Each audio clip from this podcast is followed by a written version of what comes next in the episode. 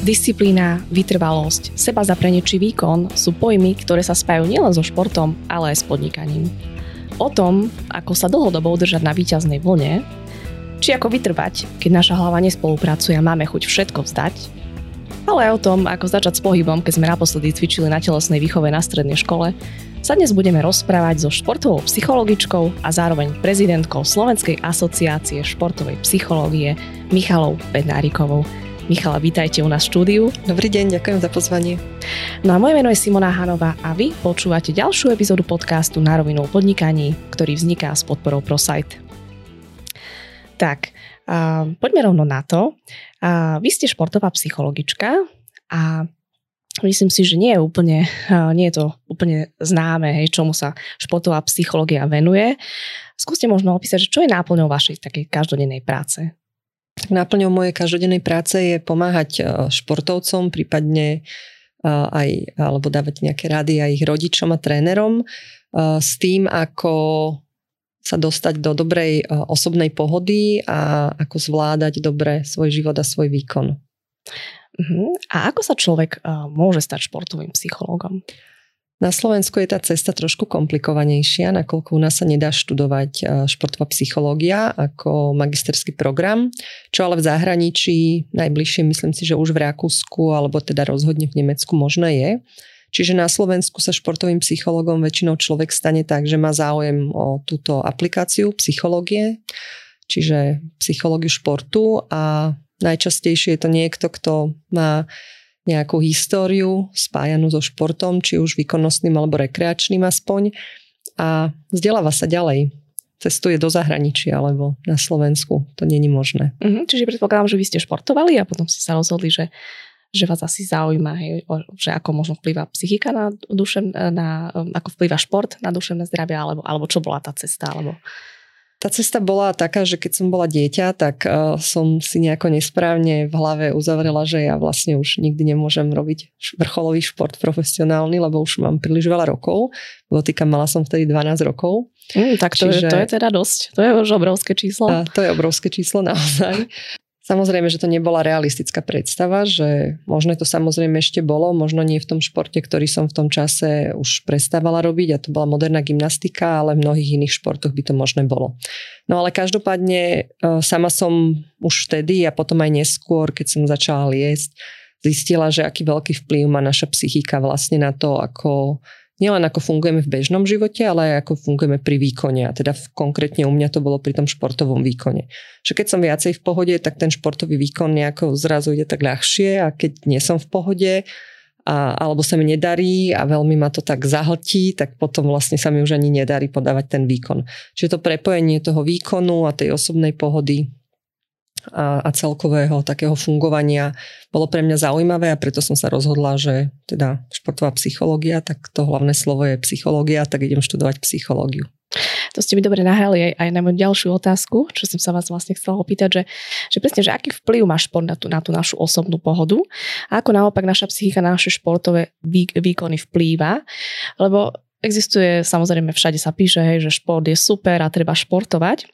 Ale možno keby ste to vedeli vysvetliť, že možno aj aké nejaké fyziologické procesy prebiehajú v našom tele, keď sa hýbeme a športujeme, že čo sa vlastne deje, alebo prečo je nám tak dobre, keď cvičíme a keď nejako športujeme alebo sa hýbeme. Tak existuje taký všeobecný úzus, že človek je biopsychosociálna bytosť, takže máme tu svoju fyzickú stránku, o ktorú sa potrebujeme starať. Väčšina z nás to pozná tak, že potrebujeme sa najesť napríklad.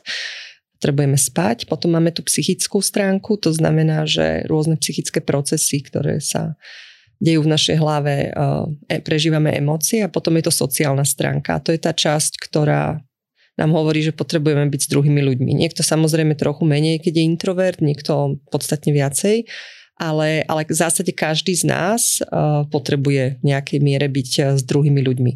Čiže to prepojenie toho pohybu a tej našej psychiky je tak, že vlastne pohyb sa týka našej hlavy a hlava sa týka nášho tela, a tým pádom je to všetko prepojené. Čiže keď sa hýbeme, tak okrem toho, že máme zdravé telo, čo teda asi všetci lekári mi dajú za pravdu a povedia, že áno, keby sme sa všetci viacej hýbali, tak by sme boli podstatne zdravší, a mnohé civilizačné ochorenia, ktorými dnes trpíme, sú dôsledkom nedostatku pohybu. tak zároveň je to aj o takom tom prežívaní pozitívnych pocitov, ktoré pri pohybe, a pre niekoho to bude znamenať pri športe, zažívame. Čiže sa nám vyplavujú endorfíny, keď sme to veľmi neprehnali samozrejme, čo niekedy býva problém u ľudí, že keď sa tak veľmi namotivujú, že teda konečne idem začať a potom to preženú a nemajú s tým spojené až také pozitívne zážitky. Ale v zásade je to tak, že pokiaľ na to pôjdu postupne, tak každý jeden z nás s tým môže mať spojené pozitívne zážitky. Mm-hmm. Čiže pri tomto mi nápada presne ako ste vraveli, ale nadviažem, že prišla mi nám taká paralela medzi športom a podnikaním, že aj v tom, že existujú dva extrémy, hej, že na jednej strane je tá vášeň pre cvičenia a podnikanie prácu a na strane druhej máme tu závislosť od cvičenia až workoholizmus, že ako si vlastne nastaviť a udržať tie zdravé hranice, lebo presne ako vravíte, ja mám napríklad vo svojom okolí kamarátov a tak, a teraz tak sa namotali na cyklistiku, že naozaj o ničom inom, len od rána do večera, milióny kilometrov, žiaden čas na regeneráciu a zase aj pri práci sa človek dokáže naozaj do toho tak pohružiť, že si pracuje proste 20 hodín, 16 a nič iné nevníma, že ako tie hranice si udržať, alebo čo by sme mali urobiť. Tak to nadviežem na to, čo som povedala, že sme vlastne biopsychosociálne bytosti, tak takto vlastne aj Svetová zdravotnícka organizácia definuje, že čo je zdravie. A hovorí, že zdravie je pocit, alebo teda prežívanie úplnej fyzickej, duševnej a sociálnej osobnej pohody. To znamená, že vlastne všetky tieto tri časti potrebujeme mať v nejakej miere saturované, aby sme tú osobnú pohodu mohli prežívať. A čiže keď ja začnem sa zameriavať príliš veľa na akúkoľvek činnosť, či je to práca alebo je šport, tak pravdepodobne tieto tri veci nebudú v rovnováhe. A tým pádom, keď nie som v rovnováhe, tak sa dostávam do extrému. Takže vždy je to hlavne o tom, že či mám zabezpečenú tú rovnováhu, či niektorá z tých mojich stránok netrpí. Pri workoholizme je to častokrát tá sociálna stránka, čiže rodina alebo priatelia, v prípade mladších podnikateľov. A v prípade zase preháňanie to so športom paradoxne môže trpieť tá fyzická stránka.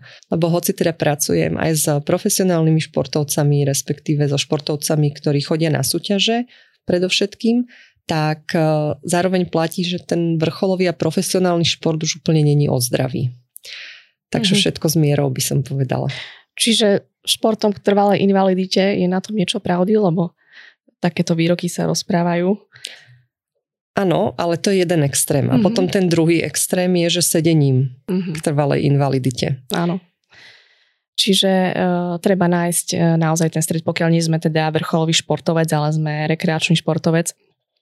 Keď už ste spomenuli vlastne tu, že spolupracujete so známymi športovcami, s čím za vami tak zvyčajne prichádzajú, alebo na čom tak pracujete, keď o tom môžete hovoriť?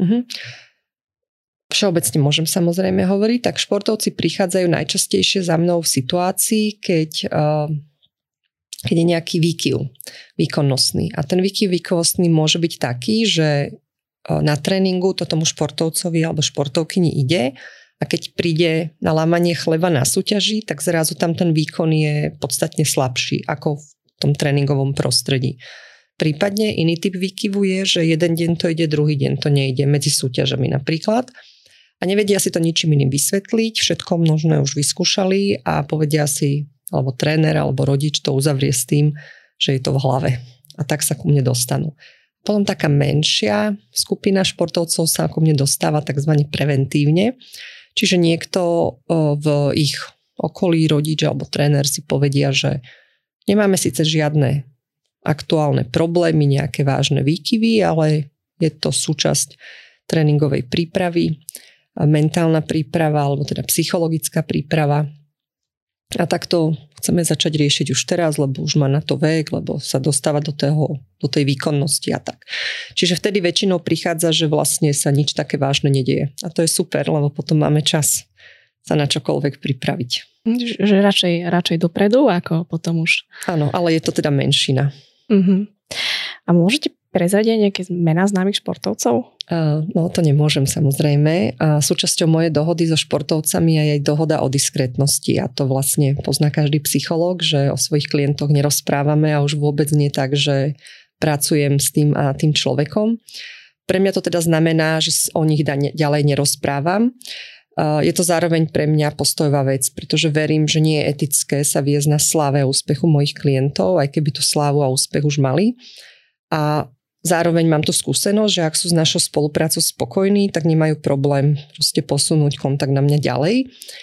A zároveň vlastne je to o tom, že šport ako taký a úspech v športe je veľmi multifaktoriálny, čiže záleží od veľkého množstva faktorov, ktoré sa musia v jednom momente stretnúť, aby ten úspech v tej súťaži prišiel. A čím je tá latka tej súťaže vyššie, čiže keď hovoríme o majstrovstvách Európy, sveta alebo olympijských hrách, tak tým viacej tých faktorov tam zohráva rolu. A z toho všetkého veľkého množstva faktorov som ja jeden faktor, ktorý snáď prispieva. Samozrejme tomu športovcovi verím, že keby neprispieval, tak tú spoluprácu nemá dôvod predĺžovať. Ale bolo by trúfale hovoriť, že ja som ho priviedla k nejakému úspechu alebo k niečomu. Čiže v prvom rade sa tam priviedol ten športovec sám, veľkou drinou, rokmi práce na sebe, ktorú si väčšina ľudí asi aj nevie predstaviť.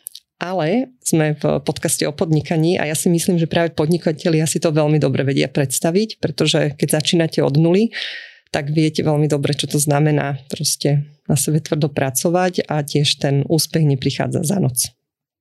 Ale je veľmi dobre, keď máte niekoho, kto vám môže nejako pomôcť alebo vás naviesť a tak ďalej, keď možno niekedy máte chuť to aj vzdať. Alebo ako som v úvode spomínala, tak naozaj s podnikaním sa spájajú pojmy, ako je disciplína, vytrvalosť, trpezlivosť, seba zaprenie, výkon. Tak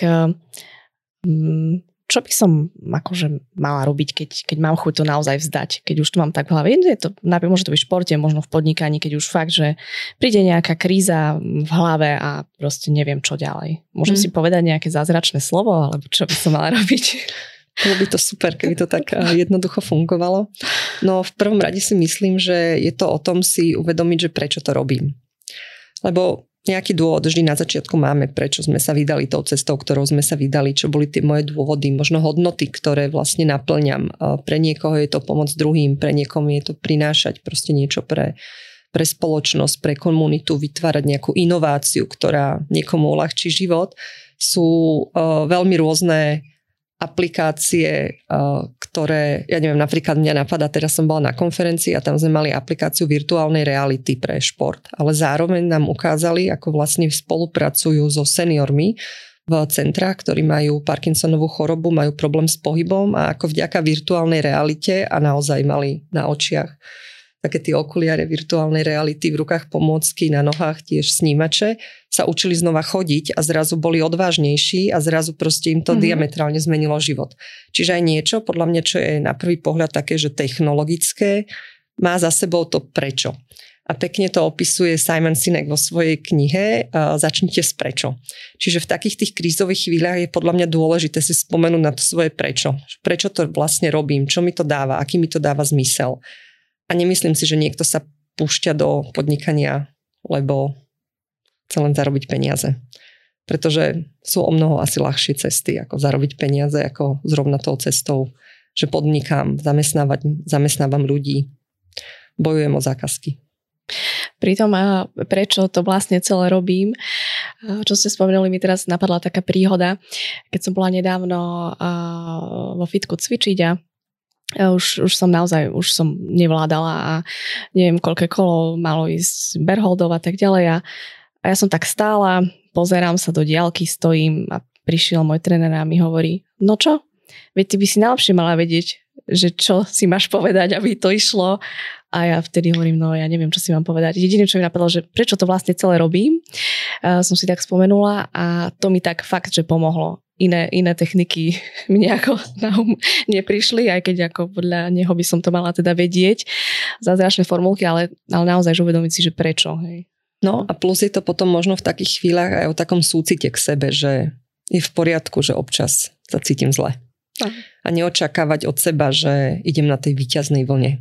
Že čo môžem robiť preto, aby som vyšiel na víťaznej vlne. No keď sa pozriem na oceán, každá vlna raz príde k brehu. Takže keď som sa učila surfovať, tak keď som prišla k brehu, tak som musela zostúpiť, ak som teda nebola zhodená už predtým, otočiť sa opačným smerom a začať pádlovať znova proti tým vlnám. A potom som sa znova mohla viesť na nejakej vlne.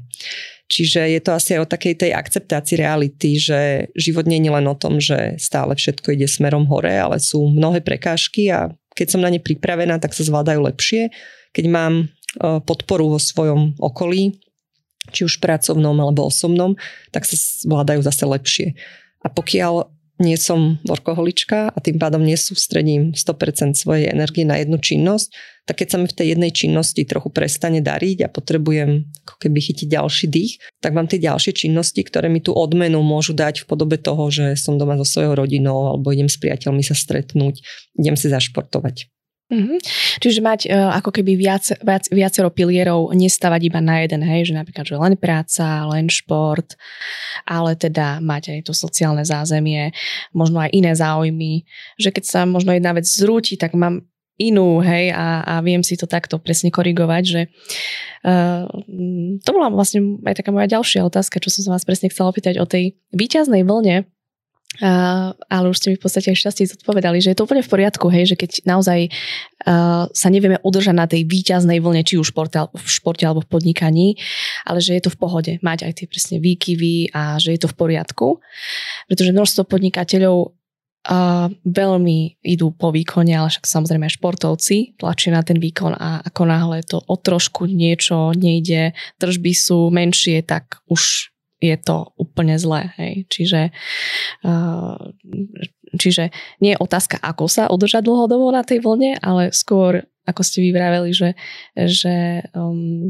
teda to je tá otázka, ale odpoveď je asi, že je to v poriadku mať aj také jemné výkyvy. Tak to je, viete, ako v podnikaní tiež nedáte všetko na jednu kartu, lebo to je príliš veľké riziko. Čiže keď rozložím rizika, tak keď jedno nevíde, alebo začne ísť trošku negatívnejšie, ako som si predstavovala, tak je to stále v pohode, lebo mám tie ostatné investície. A tak je to aj vlastne v športe, že aj v športe je problém, keď športovec má len tú športovú identitu vybudovanú. Lebo potom, keď prichádza koniec športovej kariéry, tak sa v podstate športovcovi zrúti svet. Uh-huh. A z tých výšin a z tej slávy, ak bol vysoko a bol slávny, tak vlastne padá a zrazu nemá tú svoju identitu o čo oprieť, lebo to, o čo bola opretá, vlastne už neexistuje. A musí to budovať na novo. Čiže mali by mať aj nejaké iné záujmy? Alebo... Uh-huh. Určite. Tak ako v podnikaní. Rozloženie rizika. V podstate sa to dá nazvať. Áno, že presne. Nestaviť len na jednu kartu, ale takto si to ošefovať a postarať sa o seba. A my keď sme sa pred týmto rozhovorom rozprávali, tak ja som hovorila všetky tie pojmy nejako na začiatku, čo som spomínala, disciplína, trpezlivosť, výkon a vy ste mi povedali, že no, ale ešte starostlivosť o seba je veľmi dôležitá a či už u športovcov, alebo u podnikateľov, alebo proste samozrejme kohokoľvek, je to veľmi dôležité. Tak ako si mám najzdravý vzťah starostlivosti o svoje telo? Už sme sa o tom bavili, že extrémy nie sú vhodné, ale čo mám vlastne začať robiť? Alebo ako začať s pohybom, keď som sa zasekol niekde na strednej a naposledy na telesnej? Čo môžem urobiť? Myslím si, že aj tu častokrát ľudia majú také veľké oči a veľké očakávania, že chcú ísť akoby z toho, že nehýbem sa, do toho, že som úplne super športovec v top forme. Lenže v športe a v živote, aj v podnikaní, všetko ide proste postupnými krokmi. A keď urobím to, že necvičím vôbec a potom idem do posilňovne napríklad a tam naložím nejaké ťažšie váhy, tak ja väčšinou sa stane čo? Na druhý deň mám šialenú svalovicu, potom možno ešte aj na tretí a na štvrtý a potom si poviem, no ja som vedela, že toto nie je pre mňa. Lenže som ochotná pripustiť, že možno šport naozaj nie je pre každého, ale pohyb pre každého je. Takže pokiaľ nemám vzťah k tomu robiť nejakú vyslovene športovú aktivitu typu, že si idem zabehať alebo si idem zabicyklovať, tak každý z nás má schopnosť chodiť.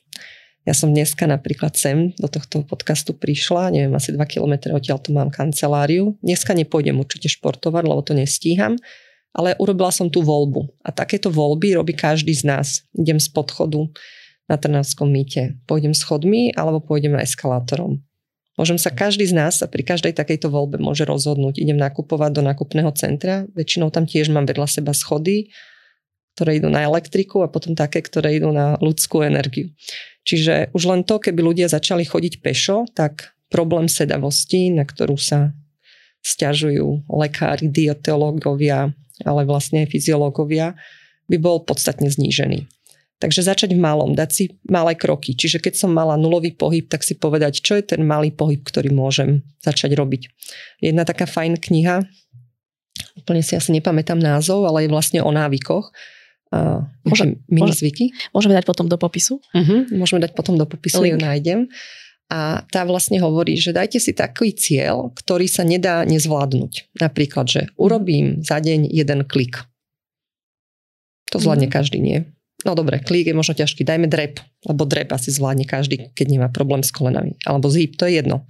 Tak malý počet, aby sa to nedalo nezvládnuť. Čiže jediné, čo musím urobiť, je, že si na to spomeniem a že to urobím. A vždy vlastne môžem urobiť aj viac. Čiže napríklad, keď urobím ten jeden drep, tak si môžem povedať, že no tak dneska by som mohla zvládnuť aj 2, 3, 10, to je jedno. Ale nemusím, pretože splnený návyk je, keď urobím ten jeden. A týmto si vlastne začínam budovať na dennej báze, a to je dôležité, nejaký návyk. Návyk niečo robiť. Čiže môže to byť návyk, že nebudem používať výťah, keď bývam na 7. poschodí a aspoň raz denne na to 7. poschodie vykráčam. Určite mi to na začiatku bude trvať dlhšie, zrejme sa v nejakom momente aj veľmi zadýcham. Môžem to zvládnuť pomaly, nikam sa nemusím ponáhľať. Čiže keď idem z nuly, chcem sa dostať vyššie, tak začať robiť malé zmeny. A je to naozaj o množstve malých rozhodnutí, ktoré každé z nás môže robiť každý deň. S mestskou hromadnou dopravou, miesto toho, že idem autom. Vystúpiť o zastávku skorej. Tých možností je naozaj nespočetne veľa. Je to len o takom tom naozaj rozhodnutí, že chcem niečo začať robiť inak. Čiže nemám si dať hneď cieľ vystúpať na Mount Everest, ale jednoducho mám sa pozerať na tie každodenné činnosti a postupne ísť ďalej a ďalej. Áno, akože ak mám priestor na to, že naozaj môžem chodiť 2-3 krát do týždňa cvičiť s trénerom alebo nájsť takúto formu, kľudne. Ale mnohí ľudia vlastne nikdy nezačnú, pretože vidia toto ako ten Mount Everest. Tie 2-3 krát do týždňa. Ale v skutočnosti milión iných vecí by mohli zvládnuť urobiť. Čiže nebáť sa toho, že chcem sa aspoň trochu hýbať. Aj činnosti v domácnosti, ako upratovanie, spaľujú energiu. Aj to je pohyb. Čiže aj to je pohyb. Aj práca v záhrade je pohyb. Každý z nás má ten pohyb nejako inak daný. Pre mňa je to šport. Mňa cvičiť v posilňovni absolútne nebaví. A vždy, keď som to robila, tak to bola taká že znúdecnosť pre mňa, že áno, viem, prečo to robím. Robím to kvôli športu. Ale nerobím to preto, že by som si to nejako užívala. Ale poznám ľudí, ktorých to vyslovene baví. Hej? Alebo že idú na nejaké hodiny aerobiku alebo zumby. Čiže nájsť si aj to, čo človeka baví. Hej? Že nech už je to čokoľvek, akýkoľvek pohyb. Áno. Nenútiť sa do niečoho, čo teda ako vyzerá to možno cool, ale to sú také vlny, nie? Sú potom cyklistické vlny, potom sú nejaké iné a všetci robia to jedno. Čiže nájsť si naozaj to, čo človek má rád a čo ho baví. Inak pri tej chôdzi, ja som si teraz spomínala na moju maminu, ktorá už pred rokom a pol začala chodiť naozaj zo začiatku veľmi málo. Predtým sa hýbala fakt možno na strednej, a dúfam, že ma nezabije, že o nej rozprávam. Ale naozaj začala, je to pre mňa veľká inšpirácia, čo akože dokázala, že začala naozaj z začiatku iba nejaké možno 500 metrov, potom kilometr, teraz chodí každý deň 15 kilometrov až 20, hej, že a rýchlo chôdzou, akože naozaj, že to je naozaj dá sa úplne maličkými krokmi dostať k tomu a nezačať hneď tak, že neviem, čo idem robiť, proste na nejaký body combat, kde spalím 700 kalórií za 40 minút. No to je tak, ako keď mám nadváhu, tak nezačnem behať, pretože čo mi to urobí? To mi iba ublíži. Aj keď pohyb sám o sebe by mi nemal ublížiť. Takže je to naozaj o nájdení si niečo, čo môžem robiť vzhľadom na moje nejaké možno fyziologické obmedzenia. To môže byť, pre niekoho to môže byť nadváha, ale pre niekoho to môžu byť problémy s kolenami a pritom môže byť úplne vyšportovaný bez toho. Čiže to je jedna vec. A potom druhá vec, naozaj niečo, k čomu budem mať vzťah. Nemala by som to robiť pre niekoho iného. Mala by som to robiť v prvom rade pre seba, lebo je to starostlivosť o seba. A tam si niekto môže povedať, že ale to je také sebecké sa o seba starať, že treba sa starať o tých druhých a pomáhať tým druhým, ale to nie je pravda. To je veľmi altruistické starať sa o seba, lebo ja keď sa na to pozriem ako psychologička, tak ja som ten nástroj. Ja musím byť v pohode, aby som niekomu mohla pomáhať. Čiže keď sa nepostaram o seba, tak vlastne sa tým cezo mňa nepostaram o tých mojich klientov. A ako sa hovorí, z prázdnej misky nenaleješ. No to je úplná pravda. No tak psychológovia ešte o to viac asi musia na to pozerať. Ja teraz spomeniem náš výrok, ktorý sa mi veľmi páči a asi reálne myslím, že to tak je. A vy máte na vašej stránke, mimochodom psychologiashportu.sk, ak by si chcel niekto pozrieť a z našich poslucháčov, a máte uvedený taký výrok, že verím, že telo robí to, čo si hlava myslí a cíti, preto je to niekedy práve naša myseľ, kto je našim najväčším protivníkom, ale môže byť aj našim najväčším priateľom na ceste rozvoja. A už sme sa o tom bavili, ale teda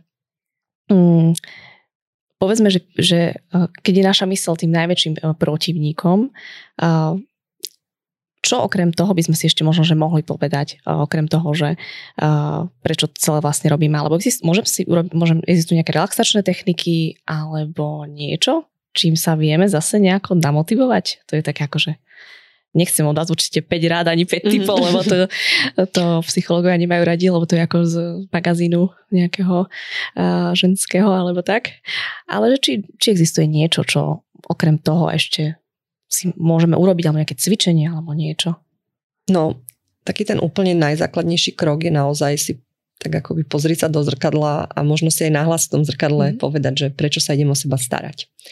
Lebo niekto naozaj môže to mať tak nastavené, že nemám na to čas, lebo potrebujem ešte toto urobiť. Ale keď prídem do lesa a začnem píliť stromy a nebudem sa starať o tú pílu, tak ma to stojí enormné úsilie. A potom pritom tú pílu iba raz nabrusím a zrazu ma to stojí podstatne menšie úsilie a trebárs mi to ide aj rýchlejšie.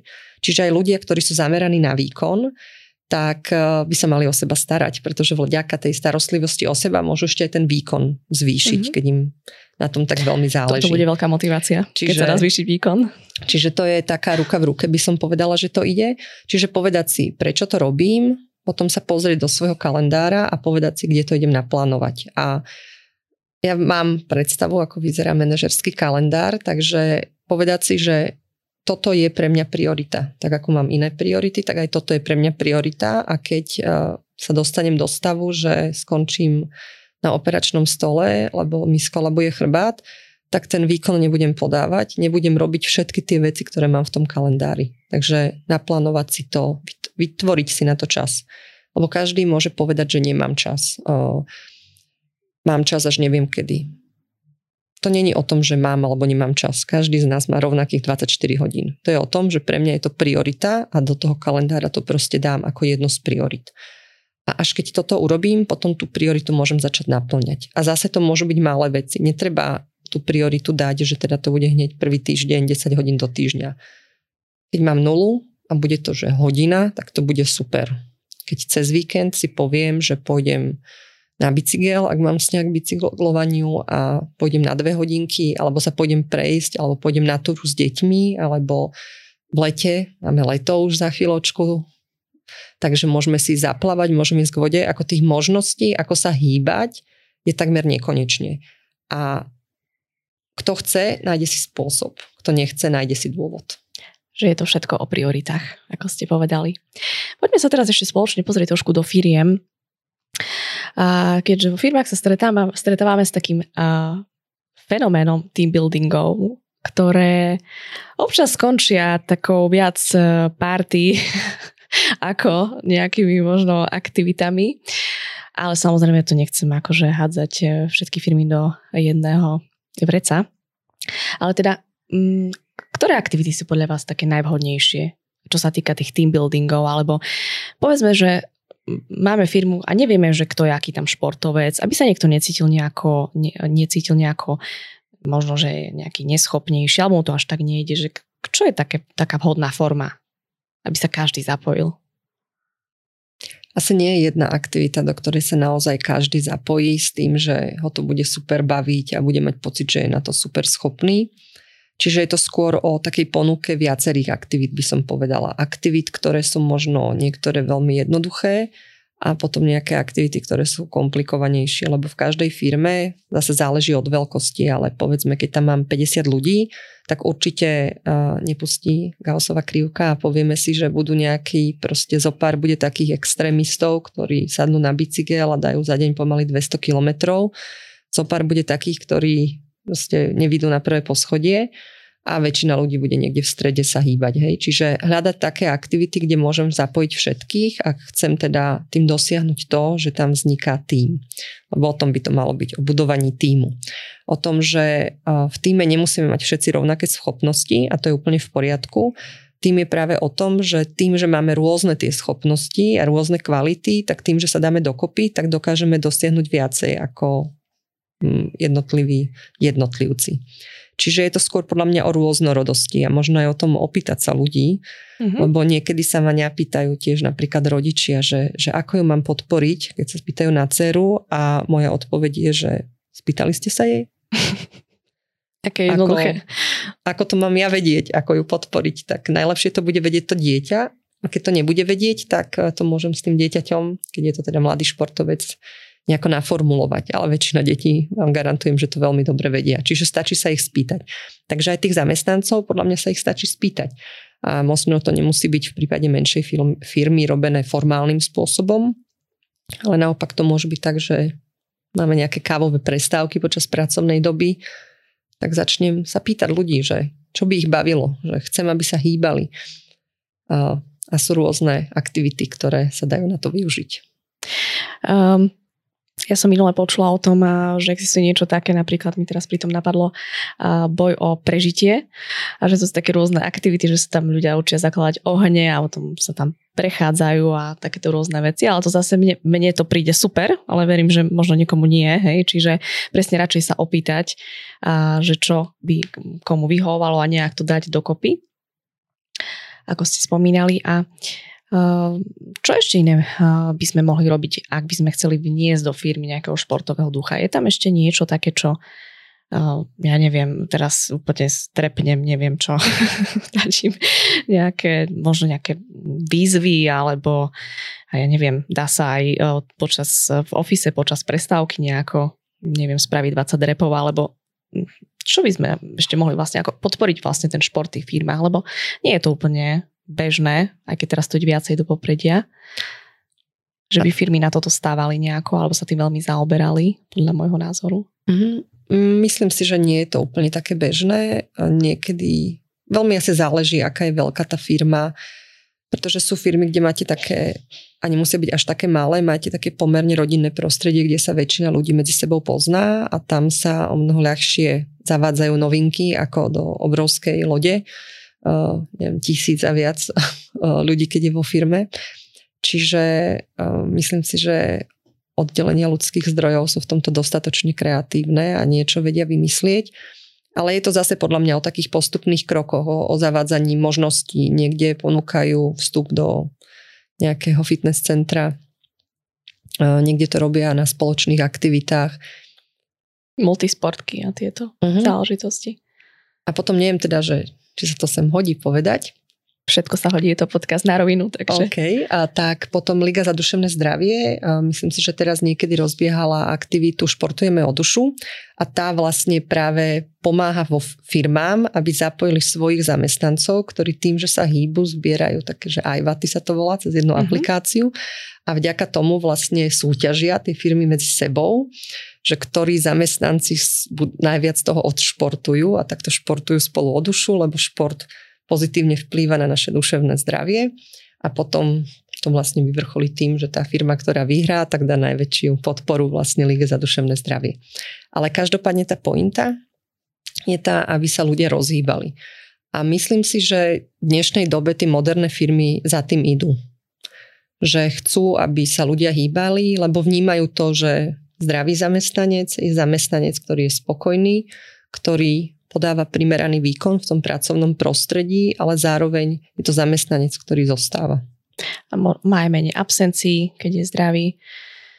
Čiže jednoznačne šport do firiem. Andrej Vršanský, riaditeľ Ligy za duševné zdravie, bol tiež našim hosťom a tak veľmi okrajovo spomínal. Športujeme o dušu, som rada, že o tom hovoríte viac, lebo je to veľmi zaujímavá myšlienka podľa môjho názoru a je to také nenásilné, hej, že sa zbierajú tie ajvaty. Takže podľa mňa úplne super vec. A ja si myslím, že sme priniesli našim poslucháčom, teda najmä vy, množstvo zaujímavých informácií a v tejto epizóde. A mám na vás otázku, alebo teda takto prichádza moja tradičná rubrika a to je váš odkaz na záver akýkoľvek pre našich poslucháčov. Tak ja by som len zhrnula to, čo som už povedala. Hýbme sa. Možno není pre každého z nás šport, ale pohyb pre každého z nás rozhodne je. Ďakujem veľmi pekne za tento rozhovor, že ste tu dnes boli. Ďakujem za pozvanie. Naším dnešným hosťom bola Michaela Pedáriková, prezidentka Slovenskej asociácie športovej psychológie. Ak sa vám táto epizóda páčila, neváhajte nás zdieľať, lajkovať alebo čokoľvek vám len napadne. Počujeme sa opäť o 2 týždne. Ďakujeme za vašu priazeň. Do počutia.